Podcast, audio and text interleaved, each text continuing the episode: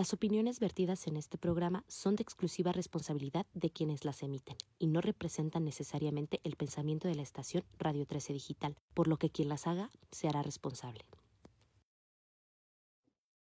Pues, ¿qué tal? Yo soy Daniel Flores, periodista en Publimetro México y titular de la emisión War Room en Radio 13. Ya arrancamos el proceso electoral. Se ha comentado en muchísimas ocasiones que será, es el más grande de la historia democrático de este país, según eh, lo comenta el INE. Y bueno, ya comenzaron a fluir las propuestas, ya comenzaron a, los recorridos, a darse a conocer sobre todo los candidatos a nivel nacional, a nivel Ciudad de México. Y bueno, gran parte de estas dudas es qué están proponiendo, qué está sucediendo con las campañas electorales, sobre todo en este periodo de emergencia de COVID-19. Y bueno, hoy para, para hablar hoy de este tema, eh, traemos pues esta cartelera de candidatos que nos vienen a presentar pues diferentes propuestas. Eh, tenemos a, Héctor Magaña, que bueno, está contendiendo por la alcaldía de Tequisquiapan. ¿Cómo estás, Héctor? Muy buenas tardes. Hola, muy buenas tardes. Mi nombre es Héctor Magaña, soy candidato a presidente municipal de Tequisquiapan por el partido Morena. Buenísimo, Héctor. Oye, pues eh, para nuestros escuchas para que te puedan escribir sobre todo a tus redes sociales y también que nos puedan enviar sus dudas, sus inconformidades y denuncias, eh, me gustaría preguntarte y, abrir con esto. Más allá de las propuestas del discurso oficial, ¿qué le está doliendo? ¿Qué, qué es lo que está sucediendo en Tequisquiapan? No quiero sonar que es una zona, pues, eh, aislada, por así decirlo, a lo que acontece a nivel nacional, pero bueno, es importante saber qué está sucediendo y el proceso electoral, eh, bueno, es una, es una gran radiografía para conocer eh, lo que le duele a cada municipio y a cada zona del, del, país, por favor. Pues mira, algo de lo que le duele a Teguisquiapan tiene que ver con la falta de seguridad. Nuestra propuesta es rescatar la tranquilidad porque desde hace muchos años Teguisquiapan se caracterizaba por eso, por ser un pueblo donde podías caminar por las calles sin miedo, donde podías salir de tu casa, compartir con tu familia y sentirte seguro en todo momento. Y tristemente hoy, en distintos lugares, colonias, comunidades, cerca o lejos de la cabecera municipal, adolecemos justamente de la falta de seguridad y de atención por parte de la seguridad, pública municipal.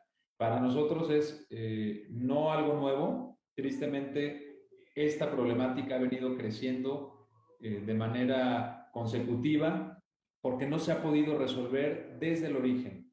El problema de la inseguridad no se, no se atiende únicamente con más patrullas o con más cámaras. Por supuesto que de manera reactiva necesitamos presentar una estrategia de contención ante la violencia y la inseguridad, pero es muy importante que podamos identificar cuál es el origen de la inseguridad en cada colonia y en cada comunidad porque muchos de los problemas son distintos en distintas colonias y en distintas comunidades, y ahí es donde tendríamos que empezar a acercarnos a cada casa, a encontrar cuáles son los problemas que hay de la puerta para dentro de nuestro hogar, que son los que generan que nuestra familia o que quienes la integran estén saliendo a delinquir o a caer en algún vicio o adicción. Si no hacemos una estrategia integral donde podamos atender el origen, lo que genera la violencia y además la contención de la misma, no vamos a poder resolver el problema. Pero para eso se requiere entrarle en serio, rodearnos de las personas preparadas y capacitadas para que esto se pueda resolver y que entendamos que lo vamos a tener que hacer de manera conjunta con la ciudadanía para que podamos nuevamente recuperar esa tranquilidad que nos distinguía en Tequisquiapan. Oye, Héctor, a ver, fíjate, el tema de la inseguridad les ha pegado prácticamente a todos los municipios o bueno, todos los vecinos te pueden decir, eh, no solamente en esta zona, sino el tema de la inseguridad les duele muchísimo. A ver, eh, no se trata de tener una varita mágica, pero ¿cómo hacerle saber al público en general, pues que se va a atacar ahora sí el, problema de la inseguridad, el tema del, del robo que persiste, bueno, pues en, diferentes estados de la República y bueno, eh, Querétaro tampoco se salva cómo, hacerle ahí el tema de la varita mágica que pareciera que luego la sacan en procesos electorales. ¿Cómo sucede ahí? Ah, se nos cortó un poquito la, se nos ah. cortó un poquito la transmisión. Ahí está, ¿ahí me escuchas? Bueno, bueno. Se, se congeló, ¿verdad? A ver, buenísimo, no te preocupes. Ahí tenemos algunos inconvenientes solamente para nuestros escuchas te preguntaba, eh, más allá del, pues, de esta varita mágica que pareciera que sale a relucir en los procesos, procesos electorales, pues, eh, ¿cuál es la propuesta integral, sobre todo en esta zona del país, Héctor? Pues mira, vamos a hacer equipo no solamente con la Secretaría de Seguridad Pública, que además de que le vamos a dotar de más presupuesto, que nos vamos a encargar de preparar y capacitar y pagar mejor a los policías, digamos que la vamos a complementar con una estrategia de atención psicológica y emocional por medio del DIF y de la Secretaría de Desarrollo Social en el municipio para que podamos atender las localidades con la identificación del problema entender cuál es la causa, lo que origina la violencia y que de esa forma puedan entrar estas instancias. Secretaría de Desarrollo Social, DIF Municipal, Instituto Municipal de la Juventud, para poder encontrar cuáles son los problemas que hay de la puerta para adentro y que están generando que más jóvenes sean los que salgan a, a las calles a caer en algún vicio o adicción o a generar cierta situación de incertidumbre y violencia en la comunidad. Y además, la capacidad reactiva de la Secretaría de Seguridad Pública Municipal para poder eh, reaccionar ante cualquier tipo de situación y escenario. Necesitamos recuperar la confianza en la Policía Municipal por medio de policías de barrio, gente que la comunidad conozca, que reconozca, que sean de calidad moral. Anteriormente recuerdo perfectamente que el policía era una persona que nos inspiraba confianza, nos podíamos acercar a él incluso para pedirle que solucionara conflictos y problemas que había entre vecinos y tristemente esa figura se fue desgastando. Hoy muchos de los policías, porque no puedo decir que todos, pero muchos de los policías no le inspiran confianza a la ciudadanía. A la, ciudadanía. la gente siente que más bien se tiene que cuidar del policía en lugar de que el policía les inspire la confianza de que los cuida a ellos. Entonces vamos a hacer un equipo integral que nos permita atender el tema de inseguridad, además de que nos vamos a encargar de que la oscuridad no se apodere de las colonias y comunidades. Queremos garantizar que todo nuestro municipio va a estar iluminado, que vamos a evitar que existan espacios con posibilidades de ser vandalizados, donde se pueda concentrar algún tipo de grupo que pueda generar eh, violencia e incertidumbre en las comunidades. Además de que vamos a dotar de espacios recreativos y deportivos, además de culturales y artísticos a las comunidades. ¿Por qué? Porque tristemente hoy en Tequisquiapan es mucho más fácil acceder a una caguama que acceder a un curso o alguna dinámica cultural o algún deporte. Oye, mucho más. oye, oye, Héctor, a ver, eh, tocaste un tema muy importante y, es algo que nos ha generado ruido, sobre todo para algunos especialistas con, con, los que hemos tenido oportunidad de hablar aquí. Es el tema de los pueblos mágicos, en donde pareciera que se ha desbordado el tema pues, de estas chelerías, del consumo del alcohol. Y bueno, eh, pareciera que ya es una normativa y una constante en estos lugares en donde, pues, mágicos o no tan mágicos. ¿Qué está sucediendo sobre todo con el turismo, eh, eh, pues, en esta zona que, que tiene una aportación importante? Pues mira, el problema no es que se venda o que no se venda, el problema es por qué se compra. Tú puedes acudir efectivamente un fin de semana a un pueblo mágico y disfrutar con tu familia y poder consumir alguna bebida alcohólica y no debería de existir ningún problema por eso. Nada, ok. En las comunidades, por ejemplo, que son las que están alejadas del centro de la ciudad, del centro del municipio, eh, que son las que con el tema del alcohol efectivamente viven la situación de la violencia precisamente porque no hay oportunidad de tener espacios dignos, deportivos, recreativos o culturales y entonces quienes tienen la necesidad de poder eh, expresarse o comunicarse lo hacen por medio del alcohol y no necesariamente por medio de algún otro tipo de actividad que les pueda incluso desarrollarse como personas y como seres humanos. Entonces, necesitamos llevar ese tipo de actividades para que sean accesibles a todas las comunidades. La Casa de la Cultura que tenemos aquí en Tequisquiapan, tristemente, en lugar de acercarse a cada localidad, a cada comunidad, incluso donde es más necesario para poder atender temas y problemáticas sociales, se concentra en hacer eventos y espectáculos en el centro dirigido únicamente a quienes nos visitan, a mm. quienes son turistas y no a quienes viven en el pueblo. Mm. Entonces necesitamos entender que Tequisquiapan, y estoy seguro que muchos de los pueblos mágicos de este país... Es lo mismo, ¿no?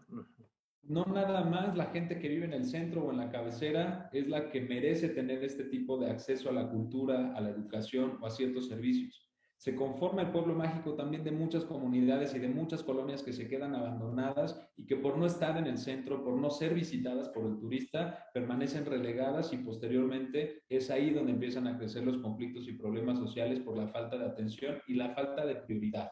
Nosotros nos vamos a encargar de que Tequisquiapan sea todo el municipio, no únicamente la cabecera, de que el desarrollo y la, la riqueza de este municipio pueda llegar a cada espacio y a cada rincón sin importar si estás en el centro, en los portales o no. Necesitamos que el pueblo sea mágico por la grandeza de su gente, pero por la oportunidad de tener una vida próspera en este municipio y no únicamente por la ubicación en la que te encuentras. Sí, hay un cierto desdén, eh, y no solamente digo, hablando de, en, en, realidad los pueblos mágicos, y lo, lo, han comentado aquí diferentes especialistas en turismo, pareciera que está muy centralizado el, tema pues, de las oportunidades y la reactivación económica. ¿Ahí me escuchas bien, Héctor?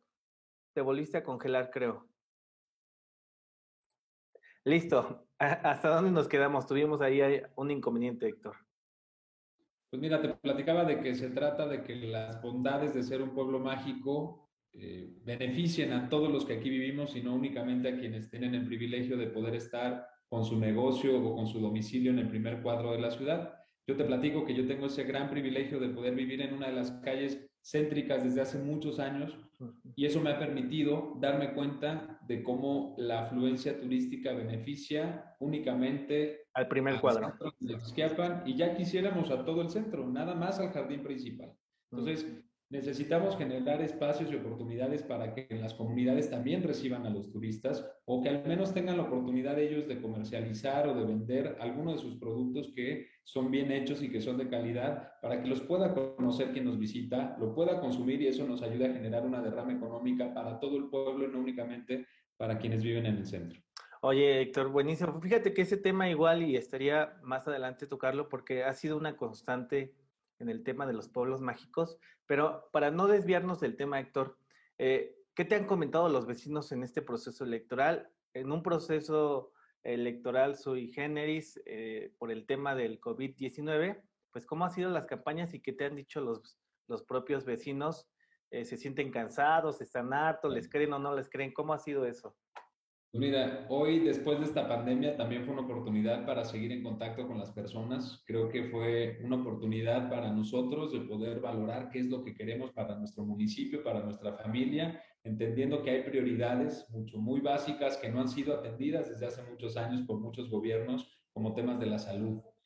Con esta pandemia quedó de manifiesto que si no atendemos el tema de la salud, estamos prácticamente poniendo en riesgo la vida de todos los que aquí vivimos, porque no sabemos cómo vamos a, reaccionar ante los próximos eventos que tengamos parecidos al COVID-19. Y nosotros nos tenemos que encargar de garantizar que cada persona tenga acceso para que se pueda atender, para que tenga medicamento, porque finalmente es un derecho que deberíamos de garantizar. Eh, he encontrado a la gente pues cansada de los mismos de siempre, cansada de que en todo proceso electoral participan quienes ya tuvieron la oportunidad de estar en su cargo y que probablemente no hicieron lo suficiente o que al menos no regresaron con las personas a decirles por qué no se pudo hacer lo suficiente. Y entonces hay una falta de confianza en el servidor público, en el político, pero afortunadamente hemos visto que ven con esperanza y que ven con confianza el proyecto de Morena. Ellos saben que a nivel federal los resultados que... Te volviste a congelar. Sí, es la señal de internet, déjame pausar. Oye, pues sí, nada más con estos problemas técnicos. Que el tema es abatir esa desigualdad, ¿no? Que los recursos que se generan en un municipio se puedan gastar e invertir de manera transparente, que la, que la gente sepa dónde está el recurso, en qué se invierte y por qué se invierte ahí. Porque estamos acostumbrados tristemente ya en este municipio a que es el presidente y su equipo el que decide cuál es la obra y después únicamente nos invitan a cortar el listón de la obra que entregaron, como si además la gente tuviera la obligación de aplaudirles por el dinero que se están robando en la ejecución de esas obras públicas, sin darle la oportunidad a la gente de que decida cuál es la obra pública, pero que además tenga la capacidad de involucrarse para administrar y auditar el recurso que se está invirtiendo. Entonces, la gente cree en el proyecto de Morena y por eso hemos estado recibiendo una buena respuesta en las calles, porque ahí es donde nosotros tenemos que ir a hacer equipo con la ciudadanía, porque ahí es donde están los problemas y ahí es Se volvió a pasmar.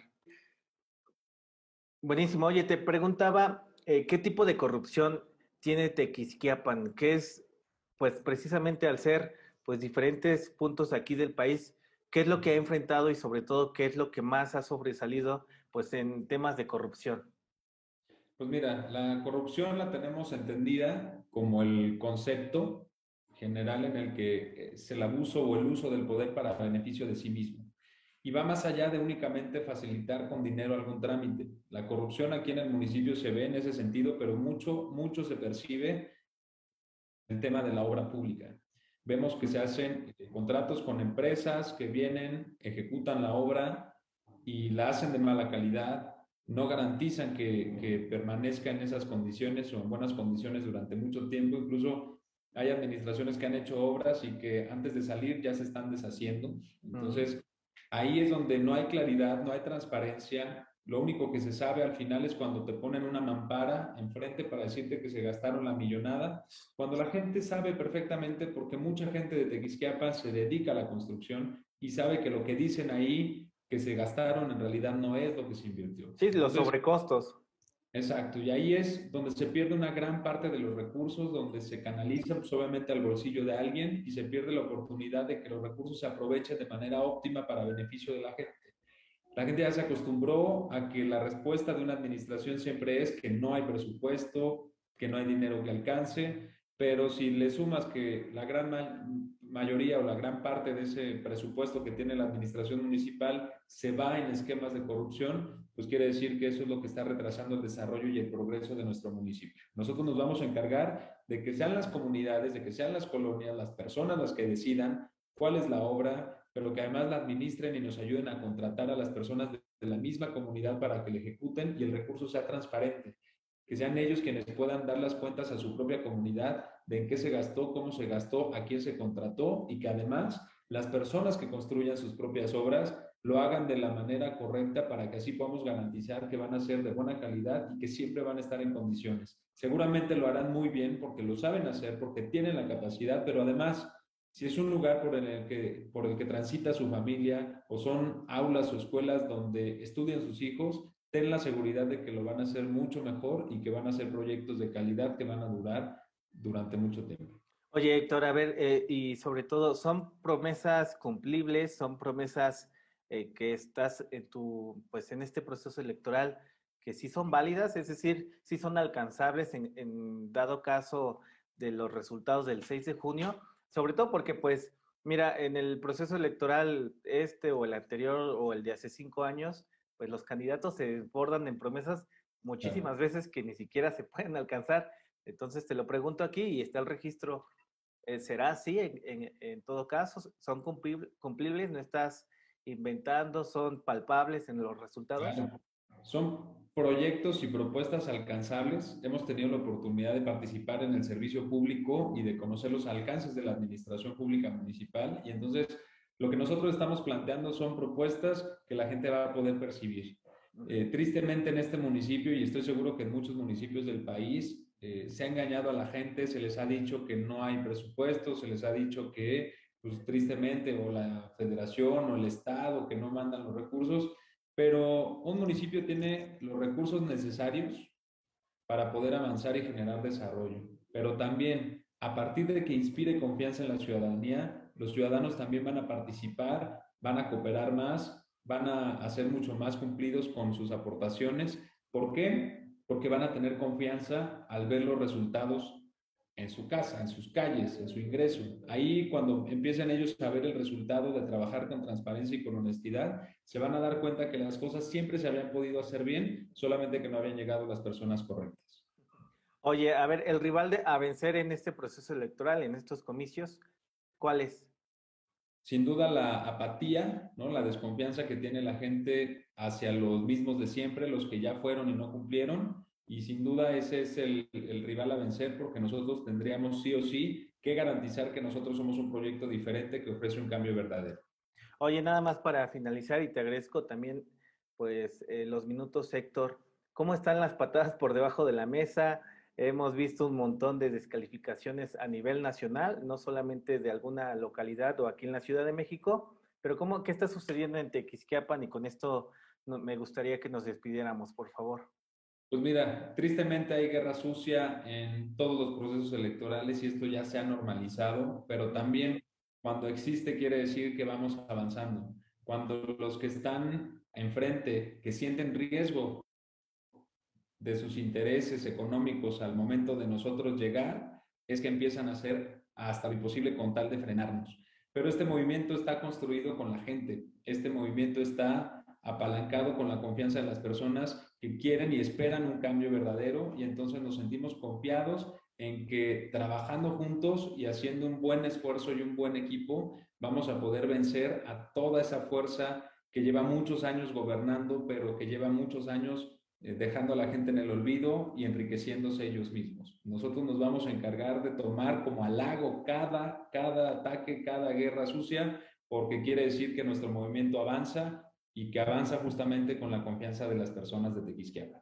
Buenísimo, Héctor. Oye, pues muchísimas gracias. Seguramente te vamos a buscar más adelante para saber cómo se va calentando el proceso electoral. Y bueno, nada más si nos puedes repetir tus redes sociales para, eh, pues cualquier persona te puede escribir, quejas, dudas, sugerencias y, y, promesas incumplidas también, por favor, ahí si se llegan a presentar, si eres tan amable. Mi Facebook me pueden encontrar como Héctor Magaña Rentería. En Instagram me pueden encontrar como arroba H Magana Rentería, al igual que en Twitter.